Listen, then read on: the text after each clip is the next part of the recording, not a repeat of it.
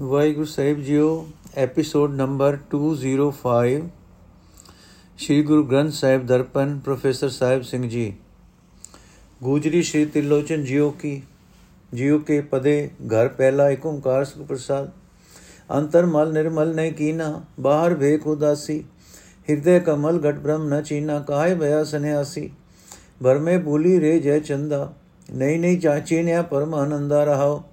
ਕਰ ਕਰ ਖਾਇਆ ਪਿੰਡ ਬਧਾਇਆ ਕਿੰਥਾ ਮੁੰਡਾ ਮਾਇਆ ਭੂਮ ਮਸਾਣ ਕੀ ਬਸਮ ਲਗਾਈ ਗੁਰਬਿਨ ਤਤ ਨ ਪਾਇਆ ਕਾਇ ਜਪੋਰੇ ਕਾਇ ਤਪੋਰੇ ਕਾਇ ਬਿਲੋ ਹੋ ਪਾਣੀ ਲਖ 84 ਜਿਨੇ ਉਪਾਈ ਸੋ ਸਿਮਰੋ ਨਿਰਬਾਣੀ ਕਾਇ ਕਮੰਡਲ ਕਾਪੜਿਆ ਰੇ 68 ਕਾਇ ਫਿਰਾਈ ਬਦ ਤਿਲੋਚਨ ਸੁਨ ਰੇ ਪ੍ਰਾਣੀ ਕਣ ਬਿਨ ਗਾਹ ਕਿ ਪਾਈ ਅਰਥ ਜੇ ਕਿਸੇ ਮਨੁੱਖ ਨੇ ਅੰਦਰਲਾ ਮਨੀਨ ਮਨ ਸਾਫ਼ ਨਹੀਂ ਕੀਤਾ ਪਰ ਬਾਹਰ ਸਰੀਰ ਉੱਤੇ ਸਾਧੂਆਂ ਵਾਲਾ ਬਾਣਾ ਪਾਇਆ ਹੋਇਆ ਹੈ। ਜੇ ਉਸਨੇ ਆਪਣੇ ਹਿਰਦੇ ਰੂਪ ਕੌਲ ਨੂੰ ਨਹੀਂ ਪਰਖਿਆ, ਜੇ ਉਸਨੇ ਆਪਣੇ ਅੰਦਰ ਪਰਮਾਤਮਾ ਨਹੀਂ ਵੇਖਿਆ, ਤਾਂ ਸੰਨਿਆਸ ਧਾਰਨ ਕਰਨ ਦਾ ਕੋਈ ਲਾਭ ਨਹੀਂ। हे ਜੈਚੰਦ, ਸਾਰੀ ਲੁਕਾਈ ਇਸੇ ਭੁਲੇਖੇ ਵਿੱਚ ਭੁੱਲੀ ਪਈ ਹੈ ਕਿ ਨਿਰਾ ਫਕੀਰੀ ਵੇਖ ਧਾਰਿਆ ਪਰਮਾਤਮਾ ਮਿਲ ਪੈਂਦਾ ਹੈ। ਪਰ ਇਹ ਹਾਲਤ ਹੈ, ਇਹ ਗਲਤ ਹੈ। ਇਸ ਤਰ੍ਹਾਂ ਪ੍ਰਮਾਨੰਦ ਪ੍ਰਭੂ ਦੀ ਸੇ ਸੋਜੀ ਕਦੇ ਵੀ ਨਹੀਂ ਪੈਂਦੀ। ਰਹਾਓ। ਜਿਸ ਮਨੁੱਖ ਨੇ ਘਰ ਘਰ ਘਰ ਤੋਂ ਮੰਗ ਕੇ ਟੁੱਕਰ ਖਾ ਲਿਆ, ਆਪਣੇ ਸਰੀਰ ਨੂੰ ਚੰਗਾ ਪਾਲ ਲਿਆ, ਗੋਦੜੀ ਪਹਿਨ ਲਈ, ਮੁਦਰਾ ਵੀ ਪਾ ਲਈਆਂ, ਪਰ ਸਭ ਕੁਝ ਮਾਇਆ ਦੀ ਖਾਤਰ ਹੀ ਕੀਤਾ।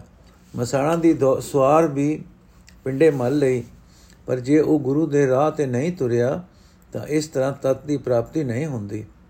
ਇਹ ਭਾਈ, ਕਿਉਂ ਗਿਣੇ ਮਿੱਥੇ ਜਪ ਕਰਦੇ ਹੋ? ਕਿਉਂ ਤਪ ਸਾਧਦੇ ਹੋ? ਕਾਦੇ ਲਈ ਪਾਣੀ ਰਿੜਕਦੇ ਹੋ? ਹੱਠ ਨਾਲ ਕੀਤੇ ਹੋਏ ਇਹ ਸਾਧਨ ਤਾਂ ਪਾਣੀ ਰਿੜਕਣ ਸਮਾਨ ਹਨ। ਉਸ ਵਾਸਨਾ ਰਹਿਤ ਪ੍ਰਭੂ ਨੂੰ ਹਰ ਵੇਲੇ ਯਾਦ ਕਰੋ, ਜਿਸ ਨੇ 84 ਲੱਖ ਜੋਨੀ ਵਾਲੀ ਸ੍ਰਿਸ਼ਟੀ ਪੈਦਾ ਕੀਤੀ ਹੈ। ਇਹ ਕਾਪੜੀਏ, ਹੱਥ ਵਿੱਚ ਖੱਪਰ ਫੜਨ ਦਾ ਕੋਈ ਲਾਭ ਨਹੀਂ। 68 ਤੀਰਥਾਂ ਤੇ ਭਟਕਣ ਦਾ ਵੀ ਕੋਈ ਲਾਭ ਨਹੀਂ। ਤਿਲੋਚਨ ਆਖਦਾ ਹੈ ਬੰਦੇ, ਸੁਣ, ਜੇ ਭਰੀਆਂ ਵਿੱਚ ਅੰਨ ਦੇ ਦਾਣੇ ਨਹੀਂ, ਤਾਂ ਗਾ ਪਾਣ ਦਾ ਕੋਈ ਲਾਭ ਨਹੀਂ। ਗੁਜਰੀ ਅੰਤ ਕਾਲ ਜੋ ਲక్ష్ਮੀ ਸਿਮਰੈ, ਐਸੀ ਚਿੰਤਾ ਮੈਂ ਜਮਰੈ, ਸਰਬ ਜੋਨ ਵਲ ਵਲ ਉਤਰੈ। ਅਰੀ ਬਾਈ, ਗੋਬਿੰਦ ਨਾਮ ਮਤ ਬੀਸਰੈ ਰਹਾਓ ਅੰਤ ਕਾਲ ਜੋ ਇਸਤਰੀ ਸਿਮਰੈ, ਐਸੀ ਚਿੰਤਾ ਮੈਂ ਜਿਮਰੈ ਬੇਸਵਾ ਜੋਨ ਵਲ ਵਲ ਉਤਰੈ ਅੰਤ ਕਾਲ ਜੋ ਲੜਕੇ ਸਿਮਰੈ ਐਸੀ ਚਿੰਤਾ ਮੈਂ ਜਿਮਰੈ ਸ਼ੁਕਰ ਜੋਨ ਵਲ ਵਲ ਉਤਰੈ ਅੰਤ ਕਾਲ ਜੋ ਮੰਦਰ ਸਿਮਰੈ ਐਸੀ ਚਿੰਤਾ ਮੈਂ ਜਿਮਰੈ ਪ੍ਰੇਤ ਜੋਨ ਵਲ ਵਲ ਉਤਰੈ ਅੰਤ ਕਾਲ ਨਾਰਾਇਣ ਸਿਮਰੈ ਐਸੀ ਚਿੰਤਾ ਮੈਂ ਜਿਮਰੈ ਬਦਤ ਲੋਚਨ ਤੇ ਨਰ ਮੁਕਤਾ ਪੀਤਾੰਬਰ ਵਾ ਕੇ ਹਿਰਦੈ ਬਸੈ ਅਰਥੇ ਭੈਣ ਮੇਰੇ ਲਈ ਅਰਦਾਸ ਕਰ ਮੈਨੂੰ ਕਦੇ ਪਰਮਾਤਮਾ ਦਾ ਨਾਮ ਨਾ ਭੁੱਲੇ, ਤਾਂ ਜੋ ਅੰਤ ਵੇਲੇ ਵੀ ਵੀ ਉਹ ਪਰਮਾਤਮਾ ਹੀ ਚੇਤੇ ਆਵੇ ਰਹਾਓ। ਜੋ ਮਨੁੱਖ ਮਰਨ ਵੇਲੇ ਧਨ ਪਦਾਰਥ ਚੇਤੇ ਕਰਦਾ ਹੈ, ਇਸੇ ਸੋਚ ਵਿੱਚ ਹੀ ਮਰ ਜਾਂਦਾ ਹੈ, ਉਹ ਮੋੜ ਮੋੜ ਸਭ ਦੀ ਜੂਨੇ ਪੈਂਦਾ ਹੈ। ਜੋ ਮਨੁੱਖ ਮਰਨ ਮਰਨ ਸਮੇਂ ਆਪਣੀ ਇਸਤਰੀ ਨੂੰ ਹੀ ਯਾਦ ਕਰਦਾ ਹੈ, ਤੇ ਇਸੇ ਯਾਦ ਵਿੱਚ ਪ੍ਰਾਣ ਤਿਆਗ ਦਿੰਦਾ ਹੈ, ਉਹ ਮੋੜ ਮੋੜ ਵੇਸ਼ਵਾ ਦਾ ਜਨਮ ਲੈਂਦਾ ਹੈ। ਜੋ ਮਨੁੱਖ ਅੰਤ ਵੇਲੇ ਆਪਣੇ ਪੁੱਤਰਾਂ ਨੂੰ ਹੀ ਯਾਦ ਕਰਦਾ ਹੈ ਤੇ ਪੁੱਤਰਾਂ ਨੂੰ ਯਾਦ ਕਰਦਾ ਕਰਦਾ ਹੀ ਮਰ ਜਾਂਦਾ ਹੈ, ਉਹ ਸੂਰ ਦੀ ਜੂਨੇ ਮੁੜ ਮੁੜ ਜੰਮਦਾ ਹੈ। ਜੋ ਮਨੁੱਖ ਅਖੀਰ ਵੇਲੇ ਆਪਣੇ ਘਰ ਮਹਿਲ ਮਾੜੀਆਂ ਦੇ ਹੌਕੇ ਲੈਂਦਾ ਹੈ ਤੇ ਇਹਨਾਂ ਹੌਕਿਆਂ ਵਿੱਚ ਸਰੀਰ ਛੱਡ ਜਾਂਦਾ ਹੈ, ਉਹ ਮੁੜ ਮੁੜ ਪ੍ਰੇਤ ਬਣਦਾ ਹੈ। ਤਿਲੋਚਨ ਆਖਦਾ ਹੈ, ਜੋ ਮਨੁੱਖ ਅੰਤ ਸਮੇਂ ਪਰਮਾਤਮਾ ਨੂੰ ਯਾਦ ਕਰਦਾ ਹੈ ਤੇ ਇਸ ਯਾਦ ਵਿੱਚ ਟਿਕਿਆ ਹੋਇਆ ਵੀ ਚੋਲਾ ਤਿਆਗਦਾ ਹੈ, ਉਹ ਮਨੁੱਖ ਧਨ, ਇਸਤਰੀ, ਪੁੱਤਰ ਤੇ ਘਰ ਆਦਿਕ ਦੇ ਮੋਹ ਤੋਂ ਆਜ਼ਾਦ ਹੋ ਜਾਂਦਾ ਹੈ। ਉਸ ਦੇ ਹਿਰਦੇ ਵਿੱਚ ਪਰਮਾਤਮਾ ਆਪ ਆਵਸਦਾ ਹੈ। ਭਗਤ ਬਾਣੀ ਦੇ ਵਿਰੋਧੀ ਸੱਜਣ ਤਿਲੋਚਨ ਦੀ ਦੇ ਇਹਨਾਂ ਦੋਹਾਂ ਸ਼ਬਦਾਂ ਬਾਰੇ ਇਉਂ ਲਿਖਦੇ ਹਨ। ਗੁਜਰੀ ਰਾਗ ਵਾਲਾ ਸ਼ਬਦ ਕਿਸੇ ਜੈਚੰਦ ਨਾਮੀ ਉਦਾਸੀ ਨਾਲ ਚਰਚਾ ਦਾ ਹੈ। ਰਾਗ ਗੁਜਰੀ ਦੇ ਦੋਵੇਂ ਸ਼ਬਦ ਪੁਰਾਣਕ ਮਤ ਦੇ ਲੇਖਾ ਅਨੁਸਾਰ ਕਰਮਾ ਪਰ ਵਿਚਾਰ ਹੈ ਜਿਹਾ ਕਿ ਅੰਤਕਾਲ ਜੋ ਲక్ష్ਮੀ ਸਿਮਰੇ ਭਗਤ ਜੀ ਨੇ ਪਤਾ ਨਹੀਂ ਕਿਵੇਂ ਕਿਆਸਾ ਲਾਇਆ। ਪਤਾ ਜੀ ਨੇ ਪਤਾ ਨਹੀਂ ਕਿਵੇਂ ਕਿਆਫਾ ਲਾਇਆ ਕਿ ਇਸ ਤਰ੍ਹਾਂ ਕਰਨ ਵਾਲਾ ਇਸ ਜੂਨ ਅੰਦਰ ਜਾਵੇਗਾ। ਕਰਤੇ ਦੀਆਂ ਬਾਤਾਂ ਕਰਤਾ ਹੀ ਜਾਣ ਸਕਦਾ ਹੈ। ਇਸੇ ਰਾਗ ਦਾ ਦੂਜਾ ਸ਼ਬਦ ਨਰਾਇਣ ਨਿੰਦਸ ਕਾਏ ਭੂਲੀ ਗਵਾਰੀ ਵਾਲਾ ਹੈ। ਇਉਂ ਜਾਪਦਾ ਹੈ ਕਿ ਸਾਡੇ ਵੀਰ ਨੇ ਭਗਤਾਂ ਦੀ ਬਾਣੀ ਦੇ ਵਿਰੁੱਧ ਕੁਝ ਨਾ ਕੁਝ ਲਿਖਣ ਦੀ ਸੌ ਖਾਦੀ ਹੋਈ ਹੈ। ਕਈ ਕਈ ਥਾਈਂ ਤਾਂ ਸਾਫ਼ ਪਿਆ ਦਿਸਦਾ ਹੈ ਕਿ ਵਿਰੋਧੀ ਸੱਜਣ ਨੇ ਸ਼ਬਦਾਂ ਨੂੰ ਗੋ ਨਾਲ ਪੜਨ ਦੀ ਖੇਚਲ ਵੀ ਨਹੀਂ ਕੀਤੀ। ਇੱਥੇ ਹੀ ਵੇਖੋ, ਗੁਜਰੀ ਰਾਗ ਵਿੱਚ ਤਿਲੋਚਨ ਜੀ ਦਾ ਨਾਰਾਇਣ ਨਿੰਦਸ ਕਾਏ ਭੂਲੀ ਗਵਾਰੀ ਵਾਲਾ ਸ਼ਬਦ ਨਹੀਂ ਹੈ। ਤੇ ਪਹਿਲਾਂ ਲਿਖਦੇ ਹਨ ਕਿ ਗੁਜਰੀ ਰਾਗ ਦੇ ਦੋਵੇਂ ਸ਼ਬਦ ਕਰਮਾ ਪਰ ਵਿਚਾਰ ਹੈ। ਤਿਲੋਚਨ ਜੀ ਦਾ ਪਹਿਲਾ ਸ਼ਬਦ ਅੰਤਰਮਲ ਨਿਰਮਲ ਨੇ ਕੀਨਾ। ਗੋ ਨਾਲ ਪੜ ਕੇ ਵੇਖੋ, ਇੱਥੇ ਕਰਮਾਂ ਬਾਰੇ ਕੋਈ ਜ਼ਿਕਰ ਨਹੀਂ ਹੈ। ਸਾਰੇ ਸ਼ਬਦ ਵਿੱਚ ਵੇਖ ਦਾ ਖੰਡਨ ਕੀਤਾ ਹੋਇਆ ਹੈ ਤੇ ਪਰਮਾਤਮਾ ਨਾਲ ਜਾਣ ਪਛਾਣ ਤੇ ਜ਼ੋਰ ਦਿੱਤਾ ਗਿਆ ਹੈ।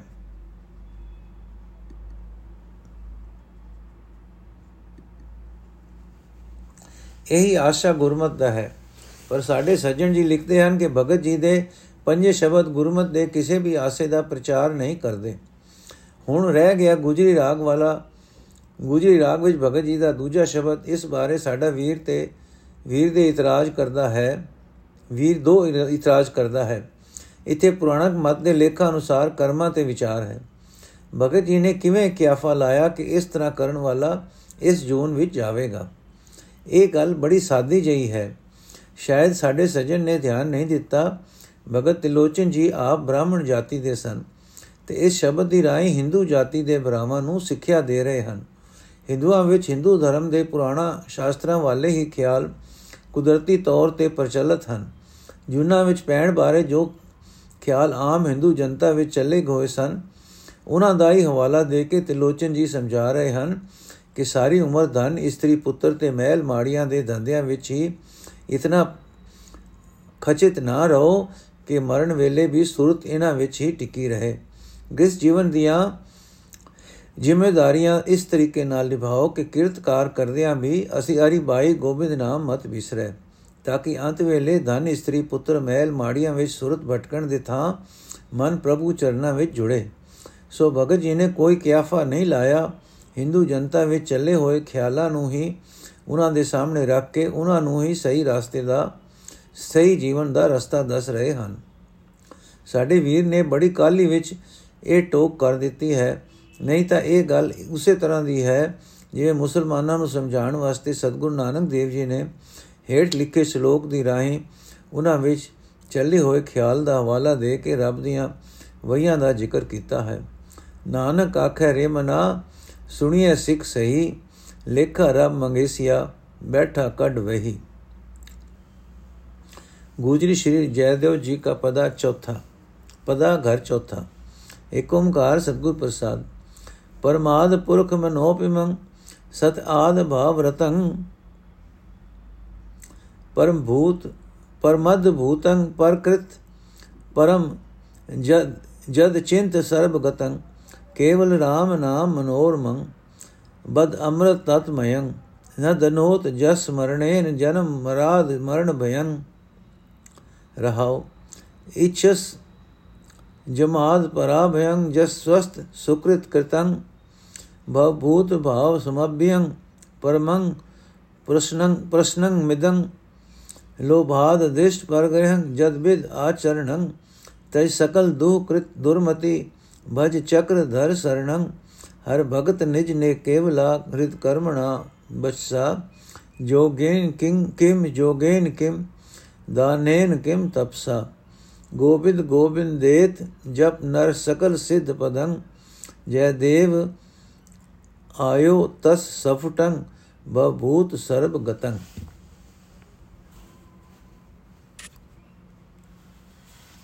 ਨੋਟ, ਭਗਤ ਜੈਦੇਵ ਜੀ ਦਾ ਇਹ ਸ਼ਬਦ ਗੁਜਰੀ ਰਾਗ ਵਿੱਚ ਹੈ। ਇਸੇ ਹੀ ਰਾਗ ਦੇ ਸ਼ੁਰੂ ਵਿੱਚ ਗੁਰੂ ਨਾਨਕ ਦੇਵ ਜੀ ਦਾ ਇੱਕ ਸ਼ਬਦ ਹੈ। ਦੋਹਾਂ ਨੂੰ ਆਮੋ ਸਾਹਮਣੇ ਰੱਖ ਕੇ ਪੜ੍ਹੀਏ ਤਾਂ ਪ੍ਰਤੱਖ ਪ੍ਰਤੀਤ ਹੁੰਦਾ ਹੈ ਕਿ ਸ਼ਬਦ ਉਚਾਰਨ ਵੇਲੇ ਗੁਰੂ ਨਾਨਕ ਸਾਹਿਬ ਜੀ ਦੇ ਸਾਹਮਣੇ ਜੈ ਦੇਵ ਜੀ ਦਾ ਇਹ ਸ਼ਬਦ ਮੌਜੂਦ ਸੀ। ਗੁਰੂ ਨਾਨਕ ਦੇਵ ਜੀ ਦਾ ਉਹ ਸ਼ਬਦ ਹੇਠ ਦਿੱਤਾ ਜਾਂਦਾ ਹੈ। ਗੂਜਰੀ ਮਹੱਲਾ ਪਹਿਲਾ, ਘਰ ਚੌਥਾ। ਭਗਤ ਪ੍ਰੇਮ ਅਰਾਧਿਤੰ ਸਚ ਪਿਆਸ ਪਰਮ ਹਿਤੰ ਬਿਲਾ ਮਿਲਨ ਬਿਨੰਤਿਆ ਸੁਖ ਭਾਏ ਚਿਤ ਹਿਤੰ ਜਪ ਮਨ RAM ਹਰੀ ਹਰ ਸਰਣੀ, ਸੰਸਾਰ ਸਾਗਰ ਤਾਰ ਤਾਰਣ ਰਮ ਨਾਮ ਕਰ ਕਰਣੀ ਰਹਾਉ। ਏ ਮਨ ਮਿਰਤ ਸੁਭ ਚਿੰਤਨ ਗੁਰ ਸ਼ਬਦ ਹਰ ਰਮਣੰ। ਮਤ ਤਤ ਗਿਆਨੰ, ਕਲਿਆਣ ਨਿਧਾਨੰ, ਹਰ ਨਾਮ ਮਨ ਰਮਣੰ। ਚਲ ਚਿਤ ਵਿਤ ਬ੍ਰਹਮਾ, ਬ੍ਰਹਮੰ, ਜਗ ਮੋਹ, ਮਗਨ ਹਿਤੰ ਥਿਰ ਨਾਮ ਭਗਤ ਰਡੰਗ ਮਤੀ, ਗੁਰ ਵਾਕ ਸ਼ਬਦ ਰਤਨ ਬਰਮਾਤ ਭਰਮ ਨ ਚੂਕ ਕਹੀ ਜਗ, ਜਨਮ ਵਿਆਪ ਖਪੰ, ਅਸਥਾਨ ਹਰ ਨੇ ਕੇਵਲੰ ਸਤਮਤੀ, ਨਾਮ ਤਪੰ, ਏ ਜਗ ਮੋਹ ਹੇਤ ਵਿਆਪਤੰ, ਦੁਖ ਅਧਿਕ ਜਨਮ ਮਰਣੰ ਬਜ ਸਰਣ ਸਤਗੁਰ ਉਬਰੈ ਹਰ ਨਾਮ ਹਿਰਦ ਰਮਣੰ ਗੁਰਮਤ ਨੇਚਲ ਮਨ ਮਨ ਮਨੰ ਸੈਸ ਵਿਚਾਰੰ, ਸੋ ਮਨ ਨਿਰਮਲ, ਜਿਤ ਸਾਚ ਅੰਤਰ ਗਿਆਨ ਰਤਨ ਸਾਰੰ। ਬੈ ਭਾਏ ਭਗਤ ਤਰ ਭਵਜਲ ਮਨਾ, ਚਿਤ ਲਾਏ ਹਰ ਚਰਣੀ, ਹਰ ਨਾਮ ਹਿਰਦੈ ਪਵਿੱਤਰ ਪਾਵਨ, ਇਹ ਸਰੀਰ ਤੋ ਸਰਣੀ ਲਬ ਲੋਭ ਲਹਿ ਨਿਵਾਰਣੰ, ਹਰ ਨਾਮ ਰਾਸ ਮਨੰ, ਮਨ ਮਾਰ ਤੂੰ ਹੀ ਨਿਰੰਜਨਾ ਕੋ ਨਾਨਕਾ ਸਰਣੰ। ਕਈ ਗੱਲਾਂ ਵਿੱਚ ਇਹ ਸ਼ਬਦ ਆਪੋ ਵਿੱਚ ਮਿਲਦੇ ਹਨ। ਦੋਵੇਂ ਸ਼ਬਦ ਘਰ ਚੌਥਾ ਵਿੱਚ ਹਨ। ਸੁਰ ਨਾਲ ਦੋਹਾਂ ਨੂੰ ਪੜ੍ਹ ਕੇ ਵੇਖੋ, ਛੰਦ ਦੀ ਚਾਲ ਇੱਕੋ ਜਿਹੀ ਹੈ। ਦੋਹਾਂ ਦੀ ਬੋਲੀ ਵੀ ਤਕਰੀਬਨ ਇੱਕੋ ਜਿਹੀ ਹੈ। ਕਈ ਲਫ਼ਜ਼ ਦੋਹਾਂ ਸ਼ਬਦਾਂ ਵਿੱਚ ਸਾਂਝੇ ਹਨ। ਦੋਹਾਂ ਸ਼ਬਦਾਂ ਦੀ ਇਸ ਡੂੰਗੀ ਸਾਂਝ ਤੋਂ ਅੰਦਾਜ਼ਾ ਇਹ ਹੀ ਲੱਗਦਾ ਹੈ ਕਿ ਜਦੋਂ ਗੁਰੂ ਨਾਨਕ ਦੇਵ ਜੀ ਆਪਣੀ ਪਹਿਲੀ ਉਦਾਸੀ ਵਿੱਚ ਸਨ 1508 ਤੋਂ ਸਨ 1515 ਤੱਕ ਸਾਰੇ ਹਿੰਦੂ ਤੀਰਥਾਂ ਤੇ ਬਣੇ ਗਏ ਤਾਂ ਭਗਤ ਜੈਦੇਵ ਜੀ ਦੇ ਜਨਮ ਨਗਰ ਵੀ ਪਹੁੰਚੇ। ਉੱਥੋਂ ਭਗਤ ਜੀ ਦਾ ਇਹ ਸ਼ਬਦ ਮਿਲਿਆ। ਇਸ ਨੂੰ ਆਪਣੇ ਆਸ਼ੇ ਅਨੁਸਾਰ ਵੇਖ ਕੇ ਇਸ ਦਾ ਉਤਾਰਾ ਆਪਣੇ ਪਾਸ ਰੱਖ ਲਿਆ ਤੇ ਇਸੇ ਹੀ ਰੰਗ ਢੰਗ ਦਾ ਸ਼ਬਦ ਆਪਣੇ ਵੱਲੋਂ ਉਚਾਰ ਕੇ ਇਸ ਸ਼ਬਦ ਨਾਲ ਪੱਕੀ ਡੂੰਗੀ ਸਾਂਝ ਪਾ ਲਈ। ਕਈ ਸੱਜਣ ਇਹ ਖਿਆਲ ਕਰਦੇ ਹਨ ਕਿ ਭਗਤਾਂ ਦੀ ਬਾਣੀ ਗੁਰ ਅਰਜਨ ਦੇਵ ਸਾਹਿਬ ਨੇ ਇਕੱਠੀ ਕੀਤੀ ਸੀ, ਪਰ ਜਿੱਥੋਂ ਤੱਕ ਇਸ ਸ਼ਬਦ ਦਾ ਸੰਬੰਧ ਹੈ ਇਹ ਸ਼ਬਦ ਹਰ ਹਾਲਤ ਵਿੱਚ ਗੁਰੂ ਨਾਨਕ ਦੇਵ ਜੀ ਨੇ ਆਪ ਭਗਤ ਜੈਦੇਵ ਜੀ ਦੀ ਜਨਮ ਭੂਮੀ ਵੱਲੋਂ ਲਿਆਂਦਾ ਹੈ। ਇਹੀ ਕਾਰਨ ਹੈ ਕਿ ਇਹਨਾਂ ਦੋਹਾਂ ਸ਼ਬਦਾਂ ਵਿੱਚ ਇਤਨੇ ਨੇੜੇ ਦੀ ਸਾਂਝ ਹੈ।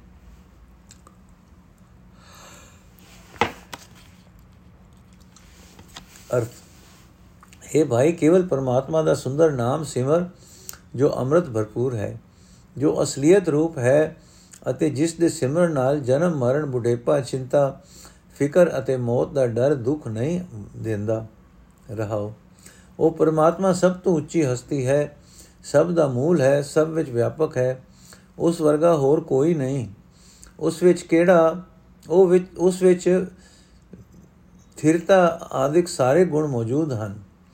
ਉਹ ਪ੍ਰਭੂ ਬਹੁਤ ਹੀ ਅਚਰਜ ਹੈ। ਮਾਇਆ ਤੋਂ ਪਰੇ ਹੈ। ਉਸ ਦਾ ਮੁਕੰਮਲ ਸਰੂਪ ਸੋਚ ਮੰਡਲ ਵਿੱਚ ਨਹੀਂ ਆ ਸਕਦਾ, ਅਤੇ ਉਹ ਹਰ ਥਾਂ ਅਪੜਿਆ ਹੋਇਆ ਹੈ। हे ਭਾਈ, ਜੇ ਤੂੰ ਹਮ ਜਾ ਦੇ ਤੂੰ ਜਮ ਆਦਿਕ ਤੂੰ ਜਿਤਨਾ ਚਾਹੁੰਦਾ ਹੈ हे ਭਾਈ, ਜੇ ਤੂੰ ਜਮ ਆਦਿਕ ਨੂੰ ਜਿਤਨਾ ਚਾਹੁੰਦਾ ਹੈ, ਜੇ ਤੂੰ ਸੋਭਾ ਤੇ ਸੁਖ ਚਾਹੁੰਦਾ ਹੈ, ਤਾਂ ਲੋਭ ਆਦਿਕ ਵਿਕਾਰ ਛੱਡ ਦੇ, ਪਰਾਏ ਘਰ ਵੱਲ ਤੱਕਣਾ ਛੱਡ ਦੇ। ਉਹ ਆਚਰਣ ਤਜ ਦੇ, ਜੋ ਮਰਿਆਦਾ ਦੇ ਉਲਟ ਹੈ। ਸਾਰੇ ਮੰਦੇ ਕੰਮ ਛੱਡ ਦੇ, ਗੁਰਮਤਿ ਤਿਆਗ ਦੇ ਅਤੇ ਉਸ ਪ੍ਰਭੂ ਦੀ ਸ਼ਰਨ ਪਾਓ, ਜੋ ਸਭ ਨੂੰ ਨਾਸ਼ ਕਰਨ ਦੇ ਸਮਰੱਥ ਹੈ। ਜੋ ਹੁਣ ਪਿਛਲੇ ਸਮੇਂ ਤੇ ਅਗਾਹ ਲਈ ਸਦਾ ਹੀ ਪੂਰਨ ਤੌਰ ਤੇ ਨਾਸ਼ ਰਹਿਤ ਹੈ, ਜੋ ਸਭ ਤੋਂ ਉੱਚੀ ਹਸਤੀ ਹੈ ਤੇ ਜੋ ਸਦਾ ਖੜਿਆ ਰਹਿੰਦਾ ਹੈ। ਪਰਮਾਤਮਾ ਦੇ ਪਿਆਰੇ ਭਗਤ ਮਨ ਬਚਨ ਅਤੇ ਕਰਮ ਤੋਂ ਪਵਿੱਤਰ ਹੁੰਦੇ ਹਨ। ਭਾਵ ਭਗਤਾਂ ਦਾ ਮਨ ਪਵਿੱਤਰ, ਬੋਲ ਪਵਿੱਤਰ ਅਤੇ ਕੰਮ ਸ਼ਬਦਾਂ ਦਾ ਮਨ ਪਵਿੱਤਰ, ਬੋਲ ਪਵਿੱਤਰ ਅਤੇ ਕੰਮ ਵੀ ਪਵਿੱਤਰ ਹੁੰਦੇ ਹਨ। ਉਹਨਾਂ ਨੂੰ ਜੋਗ ਨਾਲ ਕੀ ਵਾਸਤਾ? ਉਹਨਾਂ ਨੂੰ ਜਗ ਨਾਲ ਕੀ ਪ੍ਰਯੋਜਨ? ਉਹਨਾਂ ਨੂੰ ਦਾਨ ਅਤੇ ਤਪ ਨਾਲ ਕੀ? ਭਾਵ ਜਬ ਭਗਤ ਜਾਣਦੇ ਹਨ ਕਿ ਜੋਗ ਸਾਧਨਾ, ਜਗ, ਦਾਨ ਅਤੇ ਤਪ ਕਰਨ ਤੋਂ ਕੋਈ ਆਤਮਿਕ ਲਾਭ ਨਹੀਂ ਹੋ ਸਕਦਾ। ਕੋਈ ਆਤਮਿਕ ਲਾਭ ਨਹੀਂ ਹੋ ਸਕਦਾ। ਪ੍ਰਭੂ ਦੀ ਭਗਤੀ ਹੀ ਅਸਲੀ ਕਰਨੀ ਹੈ। हे ਭਾਈ, ਗੋਬਿੰਦ ਦਾ ਭਜਨ ਕਰ। ਗੋਬਿੰਦ ਨੂੰ ਜਪ, ਉਹੀ ਸਾਰੀਆਂ ਸਿੱਧੀਆਂ ਦਾ ਖਜ਼ਾਨਾ ਹੈ। ਜੈ ਦੇਵ ਦੀ ਹੋਰ ਆਸਰੇ ਜੈ ਦੇਵ ਵੀ ਹੋਰ ਆਸਰੇ ਸਾਰੇ ਛੱਡ ਕੇ ਉਸੇ ਦੀ ਸ਼ਰਨ ਆਇਆ ਹੈ। ਉਹ ਹੁਣ ਵੀ ਪਿਛਲੇ ਸਮੇਂ ਦੀ ਅੰਗਾਂ ਨੂੰ ਵੀ ਹਰ ਵੇਲੇ, ਹਰ ਥਾਂ ਮੌਜੂਦ ਹੈ। ਉਹ ਹੁਣ ਵੀ ਪਿਛਲੇ ਸਮੇਂ ਵੀ ਅਗਾਹ ਨੂੰ ਵੀ ਹਰ ਵੇਲੇ ਹਰ ਥਾਂ ਮੌਜੂਦ ਹੈ।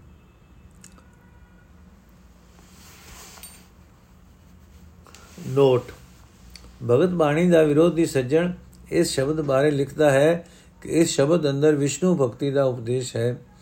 ਇਹ ਅੰਦਾਜ਼ਾ ਲਫ਼ਜ਼ ਚੱਕਰਧਰ ਤੋਂ ਲਾਇਆ ਗਿਆ ਜਾਪਦਾ ਹੈ।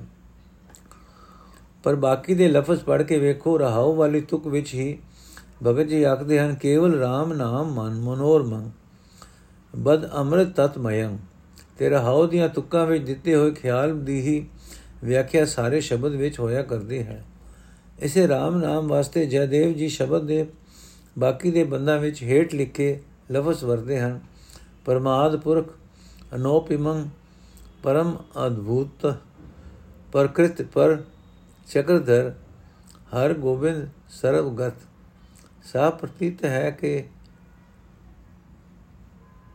ਸਰਵ ਵਿਆਪਕ ਅਕਾਲ ਪੁਰਖ ਦੀ ਭਗਤੀ ਦਾ ਉਪਦੇਸ਼ ਕਰ ਕਰ ਰਹੇ ਹਨ।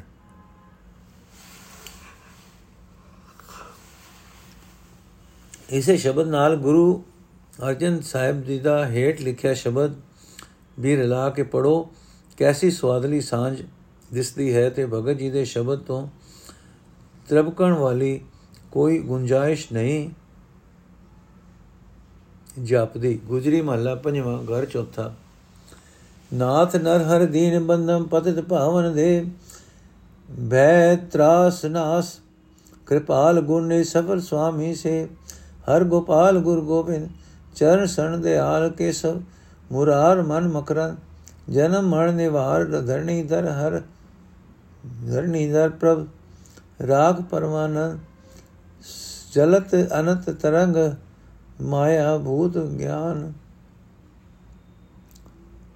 ਜਲਤ ਅਨੰਤ ਤਰੰਗ ਮਾਇਆ ਗੁਰ ਗਿਆਨ, ਹਰ ਰਿਦ ਮੰਤ, ਛੇਦ ਅਹੰ ਬੁੱਧ ਕਰੁਣਾ ਮੈਂ, ਚਿੰਤ ਮੇੜ ਪੁਰਖ ਅਨੰਦ ਤਨਾੜ ਆੜ ਭੰਡਾਰ ਹਰ ਨਿ। ਹੋਤ ਜਿਨਾ ਅਨ ਬੀਜ, ਮੂਰਖ ਮੂਲ ਮੂਰਖ ਮੂਲ ਕਤਾਕ ਸ੍ਰੀਧਰ ਭੈ ਮਰੇ ਗੁਰ ਕੀ ਹੀ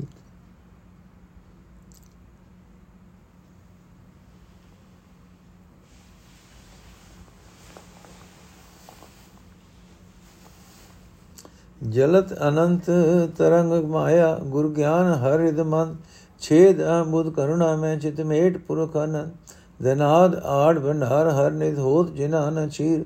ਮੁਗਦ ਮੂੜ ਕਨਾਕ ਸ੍ਰੀਧਰ ਭੈ ਗੁਰ ਮਤ ਧੀਰ। ਦੇਵ ਦਰਸ਼ਨ ਸਵਨ ਸਰਜਸ, ਰਸਨ ਨਾਮ ਉਚਾਰ। ਅੰਗ ਸੰਗ ਭਗਵਾਨ ਪਰਸਨ ਪ੍ਰਭ ਨਾਨਕ ਪਤਿਤ ਉਧਾਰ।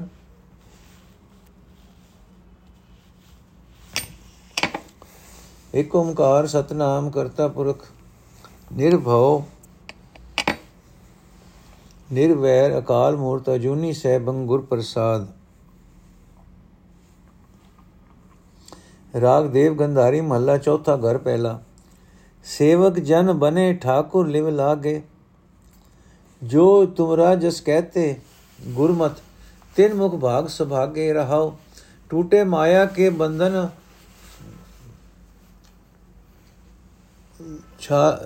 ਫਾਹੇ, ਹਰ ਰਾਮ ਨਾਮ ਲਿਵ ਲਾਗੇ, ਤਿਨ ਮੁਖ ਭਾਗ, ਹਮਰਾ ਮਨ ਮੋਇਓ ਗੁਰ ਮੋਹਨ, ਹਮ ਬਿਨਸ ਭਈ ਮੁਖ ਲਾਗੇ।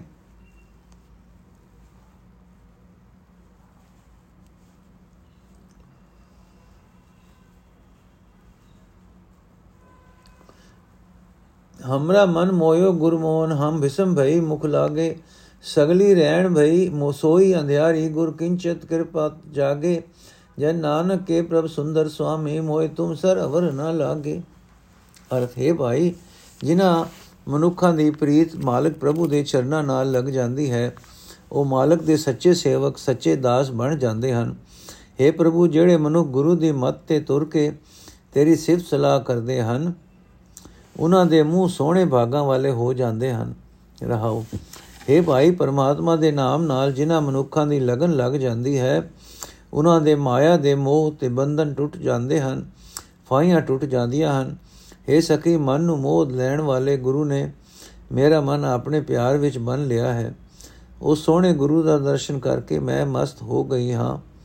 ਇਸ ਵਾਸਤੇ ਮਾਇਆ ਦੇ ਮੋਹ ਦੀਆਂ ਫਾਇਆਂ ਮੇਰੇ ਨੇੜੇ ਨਹੀਂ ਢੁਕਦੀਆਂ ਏ ਸਖੀ, ਮੈਂ ਜ਼ਿੰਦਗੀ ਦੀ ਸਾਰੀ ਰਾਤ ਮਾਇਆ ਦੇ ਮੋਹ ਦੇ ਹਨੇਰ ਵਿੱਚ ਸੁੱਤੀ ਰਹੀ, ਆਤਮਿਕ ਜੀਵਨ ਵੱਲੋਂ ਅਵੇਸਲੀ ਰਹੀ। ਹੁਣ ਗੁਰੂ ਦੀ ਥੋੜੀ ਕੁ ਥੋੜੀ ਕੁ ਕਿਰਪਾ ਨਾਲ ਮੈਂ ਜਾਗ ਪਈ ਹਾਂ। ਏ ਦਾਸ ਨਾਨਕ ਦੇ ਸੋਹਣੇ ਮਾਲਕ ਪ੍ਰਭੂ, ਮੈਨੂੰ ਹੁਣ ਤੇਰੇ ਵਰਗਾ ਕੋਈ ਹੋਰ ਨਹੀਂ ਦਿਸਦਾ। ਦੇਵ ਗੰਧਾਰੀ, ਮੇਰੋ ਸੁੰਦਰ ਕਹੋ ਮਿਲੇ ਕਿਤ ਗਲੀ हर के संत बतावो मारा घम पीछे लाग चली। रहाओ, प्रिय के बचन सुखाने हे रे ए चाल बनी है बली। लटरी मदरी ठाकुर भाई ओ सुंदर हर ढूर मिली। एको प्रियो सखिया सब प्रिय की। सखिया सब प्रिय की, जो भावे पिर सा भली। नानक गरीब, क्या करे विचारा, हर भावे तित रहा चली। ਅਰਥ, ਹੈ ਹਰੀ हे ਸੰਤ ਜਨੋ ਮੈਨੂੰ ਦੱਸੋ, ਮੇਰਾ ਸੋਹਣਾ ਪ੍ਰੀਤਮ ਕਿਸ ਗਲੀ ਵਿੱਚ ਮਿਲੇਗਾ? ਮੈਨੂੰ ਉਸ ਗਲੀ ਦਾ ਰਸਤਾ ਰਸਤਾ ਦੱਸੋ,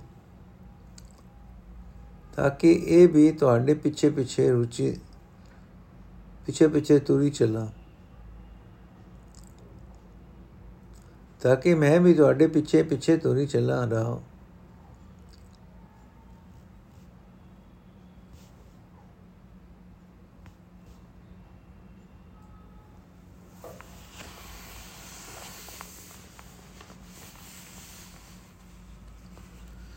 ਅਰਥ, ਹੈ ਹਰੀ ਦੇ ਸੰਤ ਜਨੋ, ਮੈਨੂੰ ਦੱਸੋ, ਮੇਰਾ ਸੋਹਣਾ ਪ੍ਰੀਤਮ ਕਿਸ ਗਲੀ ਵਿੱਚ ਮਿਲੇਗਾ? ਮੈਨੂੰ ਉਸ ਗਲੀ ਦਾ ਰਸਤਾ ਦੱਸੋ ਤਾਂ ਕਿ ਮੈਂ ਵੀ ਤੁਹਾਡੇ ਪਿੱਛੇ ਪਿੱਛੇ ਤੁਰੀ ਚੱਲਾਂ। ਰਹਾਓ। हे ਜਗਿਆਸੂ ਜੀਵ ਇਸਤਰੀ, ਜਿਸ ਨੇ ਗੁਰੂ ਪ੍ਰਭੂ, ਜਿਸ ਨੂੰ ਪਿਆਰੇ ਪ੍ਰਭੂ ਦੇ ਸਿਫਤ ਸਲਾਹ ਦੇ ਬਚਨ ਹਿਰਦੇ ਵਿੱਚ ਸੁਖਾ ਜਾਂਦੇ ਹਨ, ਜਿਸ ਨੂੰ ਇਹ ਜੀਵਨ ਤੌਰ ਚੰਗੀ ਤਰ੍ਹਾਂ ਚੰਗੀ ਲੱਗਣ ਪੈਂਦੀ, ਲੱਗ ਪੈਂਦੀ ਹੈ। ਉਹ ਪਹਿਲਾਂ ਭਾਵੇਂ ਲਟੋਰ ਸੀ ਥੋੜ ਵਿਤੀ ਸੀ। ਉਹ ਮਾਲਕ ਪ੍ਰਭੂ ਨੂੰ ਪਿਆਰੀ ਲੱਗਣ ਲੱਗ ਪੈਂਦੀ ਹੈ। ਉਹ ਸੋਹਣੀ ਜੀਵ ਇਸਤਰੀ ਨਿਮਰਤਾ ਧਾਰ ਕੇ ਪ੍ਰਭੂ ਚਰਨਾਂ ਵਿੱਚ ਮਿਲ ਜਾਂਦੀ ਹੈ। ਇੱਕ ਪਰਮਾਤਮਾ ਹੀ ਸਭ ਦਾ ਖਸਮ ਹੈ। ਸਾਰੀਆਂ ਸਖੀਆਂ ਜੀਵ ਇਸਤਰੀਆਂ ਉਸ ਪਿਆਰੇ ਦੀਆਂ ਹੀ ਹਨ। ਪਰ ਜਿਹੜੀ ਪਤੀ ਪ੍ਰਭੂ ਨੂੰ ਪਸੰਦ ਆ ਜਾਂਦੀ ਹੈ, ਉਹ ਚੰਗੀ ਬਣ ਜਾਂਦੀ ਹੈ। ਵਿਚਾਰਾ ਗਰੀਬ ਨਾਨਕ ਉਸ ਦੇ ਰਸਤੇ ਉੱਤੇ ਤੁਰਨ ਲਈ ਕੀ ਕਰ ਸਕਦਾ ਹੈ? ਜਿਹੜੀ ਜੀਵ ਇਸਤਰੀ ਹਰੀ ਪ੍ਰਭੂ ਨੂੰ ਚੰਗੀ ਲੱਗ ਪਏ, ਉਹੀ ਉਸ ਰਸਤੇ ਉੱਤੇ ਤੁਰ ਸਕਦੀ ਹੈ। ਦੇਵ ਗੰਧਾਰੀ, ਮੇਰੇ ਮਨ ਮੁਖ ਹਰ ਹਰ ਹਰ ਬੋਲੀਏ। ਗੁਰਮੁਖ ਰੰਗ ਚਲੂਲੇ ਰਾਤੀ ਹਰ ਪ੍ਰੇਮ ਭੀਨੀ ਚੋਲੀਏ ਰਹਾਓ ਹੋ ਫਿਰੋਂ دیਵਾਨੀ ਆਵਲ ਬਾਵਲ ਤਿਸ ਕਾਰਨ ਹਰ ਢੋਲੀਏ। कोई मेले मेरा प्रीतम प्यारा हम तिसकी गुल गोलिए सतगुर पुरख मनावो अपना हर अमृत पी डोल झोलिए गुर प्रसाद जन नानक पाया हर लाधा दे टोलिए ਅਰਥ ਹੈ ਮੇਰੇ ਮਨ ਮੂੰਹੋਂ ਸਦਾ ਪਰਮਾਤਮਾ ਦਾ ਨਾਮ ਉਚਾਰਨਾ ਚਾਹੀਦਾ ਹੈ हे ਭਾਈ ਗੁਰੂ ਦੀ ਸ਼ਰਨ ਪੈ ਕੇ ਜਿਹੜੀ ਜੀਵ ਇਸਤਰੀ ਪ੍ਰਭੂ ਦੇ ਪ੍ਰੇਮ ਵਿੱਚ ਗੂੜੇ ਰੰਗ ਵਿੱਚ ਰੰਗੀ ਜਾਂਦੀ ਹੈ ਉਸ ਦਾ ਹਿਰਦਾ ਚੋਲੀ ਪ੍ਰਭੂ ਪ੍ਰੇਮ ਨਾਲ ਤਰੋ ਤਰ ਰਹਿੰਦੀ ਹੈ। ਰਹਾਓ हे ਭਾਈ, ਮੈਂ ਉਸ ਪਿਆਰੇ ਹਰੀ ਪ੍ਰਭੂ ਨੂੰ ਮਿਲਣ ਵਾਸਤੇ ਕਮਲੀ ਹੋਈ ਫਿਰਦੀ ਹਾਂ। ਜੱਲੀ ਹੋਈ ਫਿਰਦੀ ਹਾਂ। ਜੇ ਕੋਈ ਮੈਨੂੰ ਮੇਰਾ ਪਿਆਰਾ ਪ੍ਰੀਤਮ ਮਿਲਾ ਦੇਵੇ, ਤਾਂ ਮੈਂ ਉਸ ਦੀਆਂ ਗੋਲੀਆਂ ਦੀ ਗੋਲੀ ਬਣਨ ਨੂੰ ਤਿਆਰ ਹਾਂ। ਇਹ ਜਗਿਆਸੂ ਜੀਵ ਇਸਤਰੀ, ਤੂੰ ਆਪਣੇ ਗੁਰੂ ਸਤਪੁਰਖ ਨੂੰ ਪਸੰਦ ਕਰ ਕਰ ਲੈ, ਪ੍ਰਸੰਨ ਕਰ ਲੈ। ਗੁਰੂ ਦੇ ਦੱਸੇ ਰਸਤੇ ਉੱਤੇ ਤੁਰਨਾ ਸ਼ੁਰੂ ਕਰ ਤੇ ਉਸ ਦਾ ਦਿੱਤਾ ਹੋਇਆ ਆਤਮਿਕ ਜੀਵਨ ਦੇਣ ਵਾਲਾ ਹਰੀ ਨਾਮ ਜਲ ਪ੍ਰੇਮ ਨਾਲ ਪੀਂਦੀ ਰਹੋ। ਇਹੀ ਤਰੀਕਾ ਹੈ ਢੋਲੇ ਹਰੀ ਨੂੰ ਮਿਲਣ ਦਾ। हे ਦਾਸ ਨਾਨਕ, ਗੁਰੂ ਦੀ ਕਿਰਪਾ ਨਾਲ ਹੀ ਪਰਮਾਤਮਾ ਮਿਲਦਾ ਹੈ ਤੇ ਮਿਲਦਾ ਹੈ ਆਪਣੇ ਹਿਰਦੇ ਵਿੱਚ ਹੀ ਬਹਾਲ ਕੀਤਿਆਂ। ਦੇਵ ਗੰਧਾਰੀ, ਅਬ ਹਮ ਚਲੀ ਠਾਕੁਰ ਪਹਿਹਾਰ जब हम शरण प्रभु की आई, राग प्रभु भावे मार रहा, लोकन की चतुराई उपमा के बेसंतर जार, कोई भला कहो भावे बुरा कहो, हम तम तन दियो है ढार। जो आवत शरण ठाकुर प्रभु तुम्हारी, तिस राखो कृपा धार। जन नानक शरण तुम्हारी हर जियो, राखो लाज मुरार। अर्थ ਹੁਣ ਮੈਂ ਰੋਜ਼ ਸਵੇਰੇ, ਹੁਣ ਮੈਂ ਰੋਜ਼, ਹੁਣ ਮੈਂ ਹੋਰ ਸਾਰੇ ਆਸਰੇ ਛੱਡ ਕੇ ਮਾਲਕ ਪ੍ਰਭੂ ਦੀ ਸ਼ਰਨ ਆ ਗਈ ਹਾਂ। ਜਦੋਂ ਹੁਣ ਹੈ ਪ੍ਰਭੂ, ਮੈਂ ਤੇਰੀ ਸ਼ਰਨ ਆ ਗਈ ਹਾਂ। ਚਾਹੇ ਮੈਨੂੰ ਰੱਖ, ਚਾਹੇ ਮਾਰ, ਜਿਵੇਂ ਤੇਰੀ ਰਜਾ ਹੈ, ਮੈਨੂੰ ਉਸੇ ਨਾਲ ਰੱਖ। ਰਹਾਓ। ਦੁਨੀਆ ਵਾਲੀ ਸਿਆਣਪ ਤੇ ਦੁਨੀਆ ਵਾਲੀ ਵਡਿਆਈ, ਇਹਨਾਂ ਨੂੰ ਮੈਂ ਅੱਜ ਅੱਗ ਵਿੱਚ ਸਾੜ ਦਿੱਤਾ ਹੈ। ਚਾਹੇ ਕੋਈ ਮੈਨੂੰ ਚੰਗਾ ਆਖੇ ਚਾਹੇ ਕੋਈ ਮੰਦਾ ਆਖੇ ਮੈਂ ਤਾਂ ਆਪਣਾ ਸਰੀਰ ਠਾਕੁਰ ਦੇ ਚਰਨਾਂ ਵਿੱਚ ਭੇਟ ਕਰ ਦਿੱਤਾ ਹੈ हे ਮਾਲਕ हे ਪ੍ਰਭੂ ਜਿਹੜਾ ਵੀ ਕੋਈ ਵਡਭਾਗੀ ਤੇਰੀ ਸ਼ਰਨ ਆ ਪੈਂਦਾ ਹੈ ਤੂੰ ਮਿਹਰ ਕਰਕੇ ਉਸ ਦੀ ਰੱਖਿਆ ਕਰਦਾ ਹੈ हे ਦਾਸ ਨਾਨਕ ਆਖ हे ਹਰੀ ਜੀ हे ਮੁਰਾਰੀ ਮੈਂ ਤੇਰੀ ਸ਼ਰਨ ਆਇਆ ਹਾਂ ਮੇਰੀ ਇੱਜ਼ਤ ਰੱਖ ਦੇਵ ਗੰਧਾਰੀ ਹਰ ਗੁਣ ਗਾਵੇ ਹਉ ਤਿਸ ਬਲਿਹਾਰੀ, ਦੇਖ ਦੇਖ ਜੀਵਾ ਸਾਧ ਗੁਰ ਦਰਸ਼ਨ, ਜਿਸ ਹਿਰਦੇ ਨਾਮ ਮੁਰਾਰੀ ਰਹਾਓ ਤੁਮ ਪਵਿੱਤਰ ਪਾਵਨ ਪੁਰਖ ਪ੍ਰਭ ਸੁਆਮੀ, ਹਮ ਕਿਉ ਕਰ ਮਿਲੇ ਜੁਠਾਰੀ? ਹਮਰੇ ਜੀ ਹੋਰ ਮੁਖ ਹੋਰ ਹੋਤ ਹੈ, ਹਮ ਕਰਮਹੀਣ ਕੁੜਿਆਰੀ। ਹਮਰੀ ਮੁਦਰ ਨਾਮ ਹਰ ਸੁਆਮੀ ਰਿਦ ਅੰਤਰ ਦੁਸ਼ਟ ਦੁਸ਼ਟਾਰੀ ਜੋ ਤਿਸ ਭਾਵੈ, ਜੋ ਭਾਵੈ ਤਿਉ ਰਾਖੋ ਸੁਆਮੀ। ਜਨ ਨਾਨਕ ਸਰਣ ਤੁਮਾਰੀ, ਜੋ ਭਾਵੈ ਤਿਉ ਰਾਖੋ ਸੁਆਮੀ ਜਨ ਨਾਨਕ ਸਰਣ ਤੁਮਾਰੀ। ਅਰਥ, ਮੈਂ ਉਸ ਗੁਰੂ ਸਾਧ ਤੋਂ ਕੁਰਬਾਨ ਜਾਂਦਾ ਹਾਂ, ਜਿਹੜਾ ਹਰ ਵੇਲੇ ਪ੍ਰਮਾਤਮਾ ਦੇ ਸਿਫਤ ਸਲਾਹ ਦੇ ਗੀਤ ਗਾਉਂਦਾ ਰਹਿੰਦਾ ਹੈ। ਉਸ ਗੁਰੂ ਦਾ, ਸਾਧੂ ਦਾ ਦਰਸ਼ਨ ਕਰ ਕਰਕੇ ਮੇਰੇ ਅੰਦਰ ਆਤਮਿਕ ਜੀਵਨ ਪੈਦਾ ਹੁੰਦਾ ਹੈ, ਜਿਸ ਦੇ ਹਿਰਦੇ ਵਿੱਚ ਸਦਾ ਪਰਮਾਤਮਾ ਦਾ ਨਾਮ ਵਸਦਾ ਹੈ ਰਹਾਓ हे ਸੁਆਮੀ हे ਸਰਵ ਵਿਆਪਕ ਪ੍ਰਭੂ ਤੂੰ ਸਦਾ ਹੀ ਪਵਿੱਤਰ ਹੈ ਪਰ ਅਸੀਂ ਮੈਲੇ ਜੀਵਨ ਵਾਲੇ ਹਾਂ ਅਸੀਂ ਤੈਨੂੰ ਕਿਵੇਂ ਮਿਲ ਸਕਦੇ ਹਾਂ ਸਾਡੇ ਦਿਲ ਵਿੱਚ ਕੁਝ ਹੋਰ ਹੁੰਦਾ ਹੈ ਸਾਡੇ ਮੂੰਹ ਵਿੱਚ ਕੁਝ ਹੋਰ ਹੁੰਦਾ ਹੈ ਮੂੰਹ ਅਸੀਂ ਕੁਝ ਹੋਰ ਆਖਦੇ ਹਾਂ ਅਸੀਂ ਮੰਦ ਭਾਗੀ ਹਾਂ ਅਸੀਂ ਸਦਾ ਕੂੜੀ ਮਾਇਆ ਦੇ ਗਾਹਕ ਬਣੇ ਰਹਿੰਦੇ ਹਾਂ हे ਹਰੀ हे ਸੁਆਮੀ ਤੇਰਾ ਨਾਮ ਸਾਡਾ ਵਿਖਾਵਾ ਹੈ ਅਸੀਂ ਵਿਕਾਰੇ ਦੇ ਤੌਰ ਤੇ ਜਪਦੇ ਹਾਂ ਪਰ ਸਾਡੇ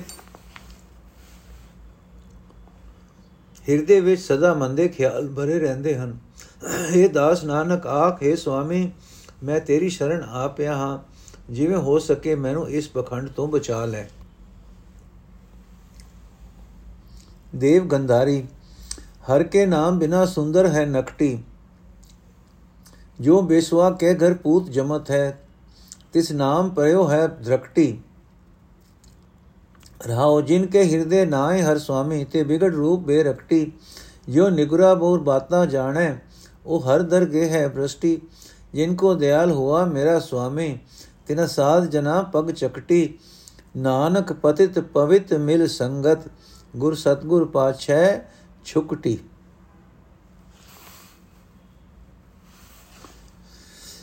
ਅਰਥ, ਹੈ ਭਾਈ ਪਰਮਾਤਮਾ ਦੇ ਨਾਮ ਤੋਂ ਬਿਨਾ ਇਹ ਸੋਹਣੀ ਮਨੁੱਖੀ ਕਾਇਆ ਬਦਲ ਬਦ ਸ਼ਕਲ ਹੀ ਜਾਣੋ। ਜਿਵੇਂ ਤੇ ਕਿਸੇ, ਜਿਵੇਂ ਜੇ ਕਿਸੇ ਕੰਜਰੀ ਦੇ ਘਰ ਪੁੱਤਰ ਜੰਮ ਪਏ, ਤਾਂ ਉਸ ਦਾ ਨਾਮ ਹਰਾਮੀ ਪੈ ਜਾਂਦਾ ਹੈ। ਭਾਵੇਂ ਉਹ ਸ਼ਕਲੋਂ ਸੋਹਣਾ ਵੀ ਪਿਆ ਹੋਵੇ, ਰਹਾਓ। हे ਭਾਈ, ਜਿਨ੍ਹਾਂ ਮਨੁੱਖਾਂ ਦੇ ਹਿਰਦੇ ਵਿੱਚ ਮਾਲਕ ਪ੍ਰਭੂ ਨਹੀਂ ਚੇਤੇ, ਉਹ ਮਨੁੱਖ ਬਦ ਸ਼ਕਲ ਹਨ। ਉਹ ਕੋੜੀ ਹਨ।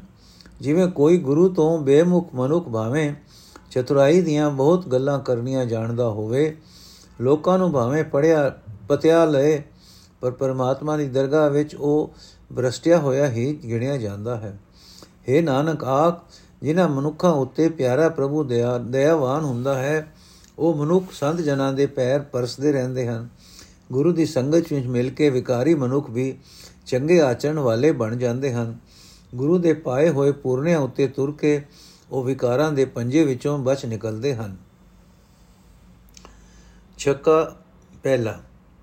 ਛੱਕਾ ਮਤਲਬ ਛੱਕਾ 6 ਸ਼ਬਦਾਂ ਦਾ ਸੰਗ੍ਰਹਿ। ਨੋਟ। ਸਿਰਲੇਖ ਵਿੱਚ ਸਿਰਫ ਪਹਿਲੇ ਸ਼ਬਦ ਦੇ ਨਾਲ ਹੀ ਲਫ਼ਜ਼ ਮਹੱਲਾ ਚੌਥਾ ਵਰਤਿਆ ਗਿਆ ਹੈ। ਫਿਰ ਕਿਤੇ ਨਹੀਂ। ਅਖੀਰਲੇ ਲਫ਼ਜ਼ ਛੱਕਾ ਪਹਿਲਾ ਨੇ ਹੀ ਕੰਮ ਸਾਰ ਦਿੱਤਾ ਹੈ। ਅੱਜ ਦਾ ਐਪੀਸੋਡ ਇਥੇ ਸਮਾਪਤ ਕਰਦੇ ਹਾਂ ਜੀ। ਕੱਲ ਮਹੱਲਾ ਪੰਜਵਾਂ ਦੇ ਸ਼ਬਦ ਸ਼ੁਰੂ ਹੋਣਗੇ। ਵਾਹਿਗੁਰੂ ਜੀ ਕਾ ਖਾਲਸਾ, ਵਾਹਿਗੁਰੂ ਜੀ ਕੀ ਫਤਿਹ।